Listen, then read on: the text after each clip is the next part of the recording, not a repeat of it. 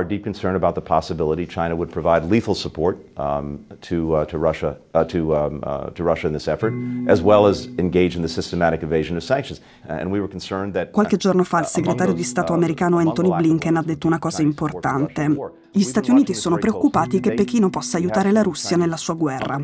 Questa possibilità aprirebbe uno scenario del tutto nuovo. Se la Cina aiutasse militarmente la Russia, la guerra in Ucraina cambierebbe in modo pericoloso. Ovviamente sul campo tanto dipenderebbe dal tipo di aiuto, ma non ci sarebbero solo gli aspetti pratici da considerare, sarebbe uno scenario radicalmente nuovo, un paradigma diverso.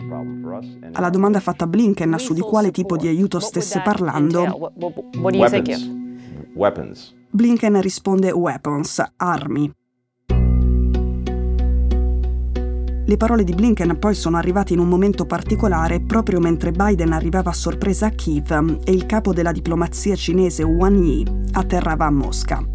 Oggi Wang Yi ha incontrato Vladimir Putin. Dopo ha detto che nessuno deve fare il bullo, ma non si riferiva a Putin. Ha detto che ci vuole una soluzione condivisa e ha detto che il rapporto tra Mosca e Pechino è solido come una roccia.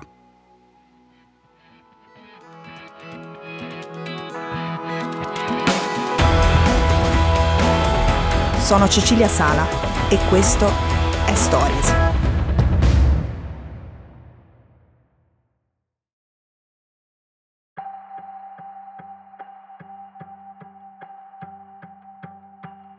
Già qualche settimana fa, il 27 gennaio, gli Stati Uniti avevano sanzionato una società cinese per la presunta fornitura di immagini satellitari dell'Ucraina immagini satellitari dell'Ucraina che avrebbero supportato le operazioni di combattimento russe dei mercenari del gruppo Wagner.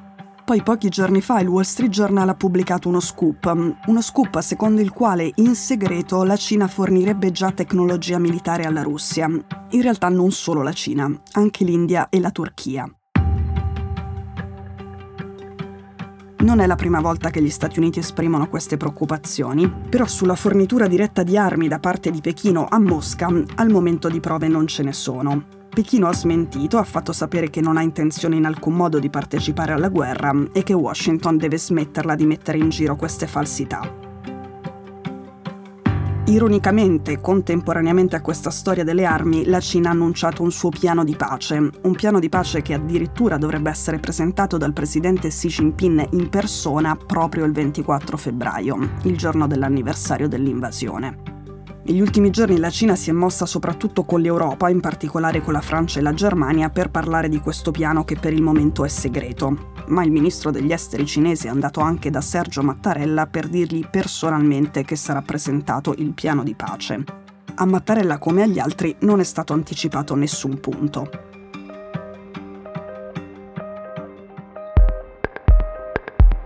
Wang Yi has also met with Italian President Sergio Mattarella in Rome, and he said China. He's met with the French President Emmanuel Macron. The two top leaders also met. China's senior diplomat Wang Yi met with German Chancellor Olaf Scholz. On Sunday. The U.S. Secretary of State met senior Chinese diplomat Wang Yi in Munich for the first time since Washington accused Beijing of sending a spy balloon into its airspace.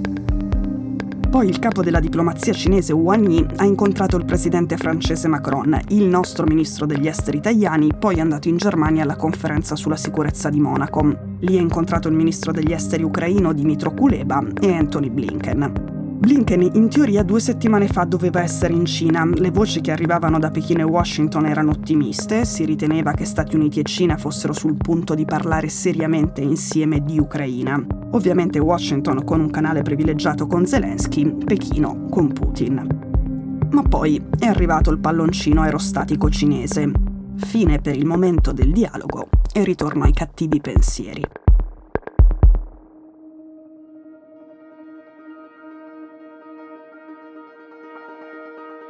Ora bisogna osservare bene la sequenza degli eventi. Con Macron, Wani ha parlato di cooperazione per la pace. Il nostro ministro degli esteri italiani è stato il primo a dire che la Cina stava preparando un piano per la pace.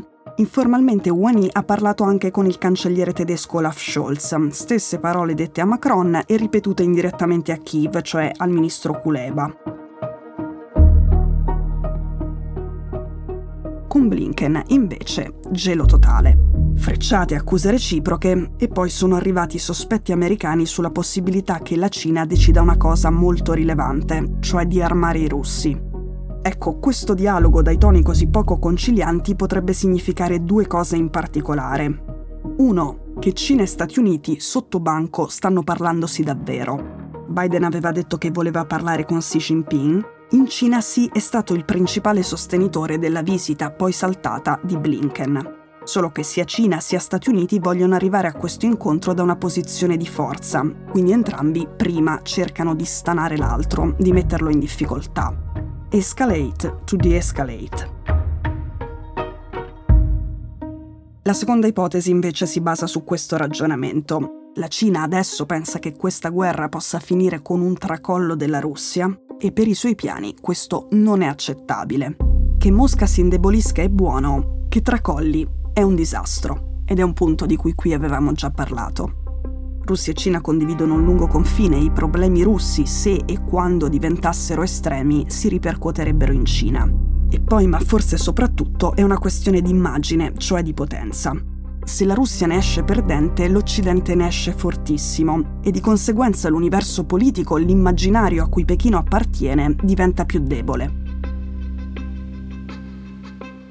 Solo che fino ad oggi la Cina, pure con le sue ambiguità, sulla guerra ha avuto questa posizione. Supporto politico e ideologico alla Russia, quindi supporto in termini di narrazione alla Russia contro gli Stati Uniti e contro la Nato, ma nessun coinvolgimento di natura economica o militare che possa comprometterla. La Cina si è sempre mossa per evitare di essere sanzionata e la Cina sa benissimo che i suoi rapporti commerciali con Stati Uniti ed Europa sono molto più importanti di quelli che ha con la Russia.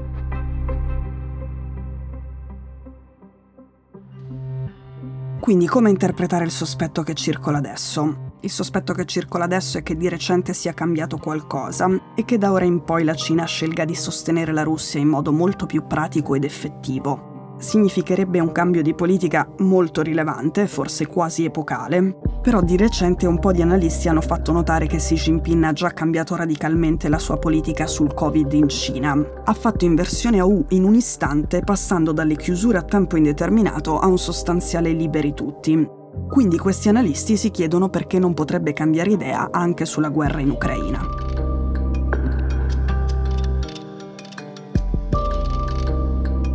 Questa seconda ipotesi ovviamente getterebbe il mondo sull'orlo di un conflitto più grave e più largo, ma c'è un grande punto interrogativo in tutto questo ragionamento. Perché la Cina dovrebbe fare una mossa così azzardata e potenzialmente quasi suicida?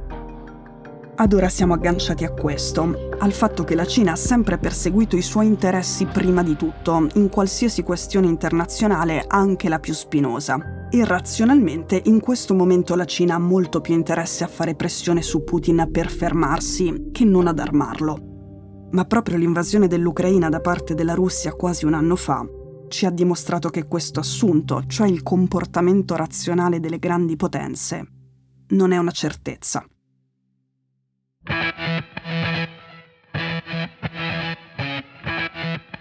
Stories è un podcast di Cecilia Sala prodotto da Cora Media. La cura editoriale di Francesca Milano. In redazione Simone Pieranni. L'advisor è Pablo Trincia. La producer è Monica De Benedictis. La post-produzione e il sound design sono di Daniele Marinello. La sigla e la supervisione del suono e della musica sono di Luca Micheli. Le fonti degli inserti audio sono indicate nella sinossi. Questo episodio è stato prodotto e sviluppato insieme a Spotify Studios.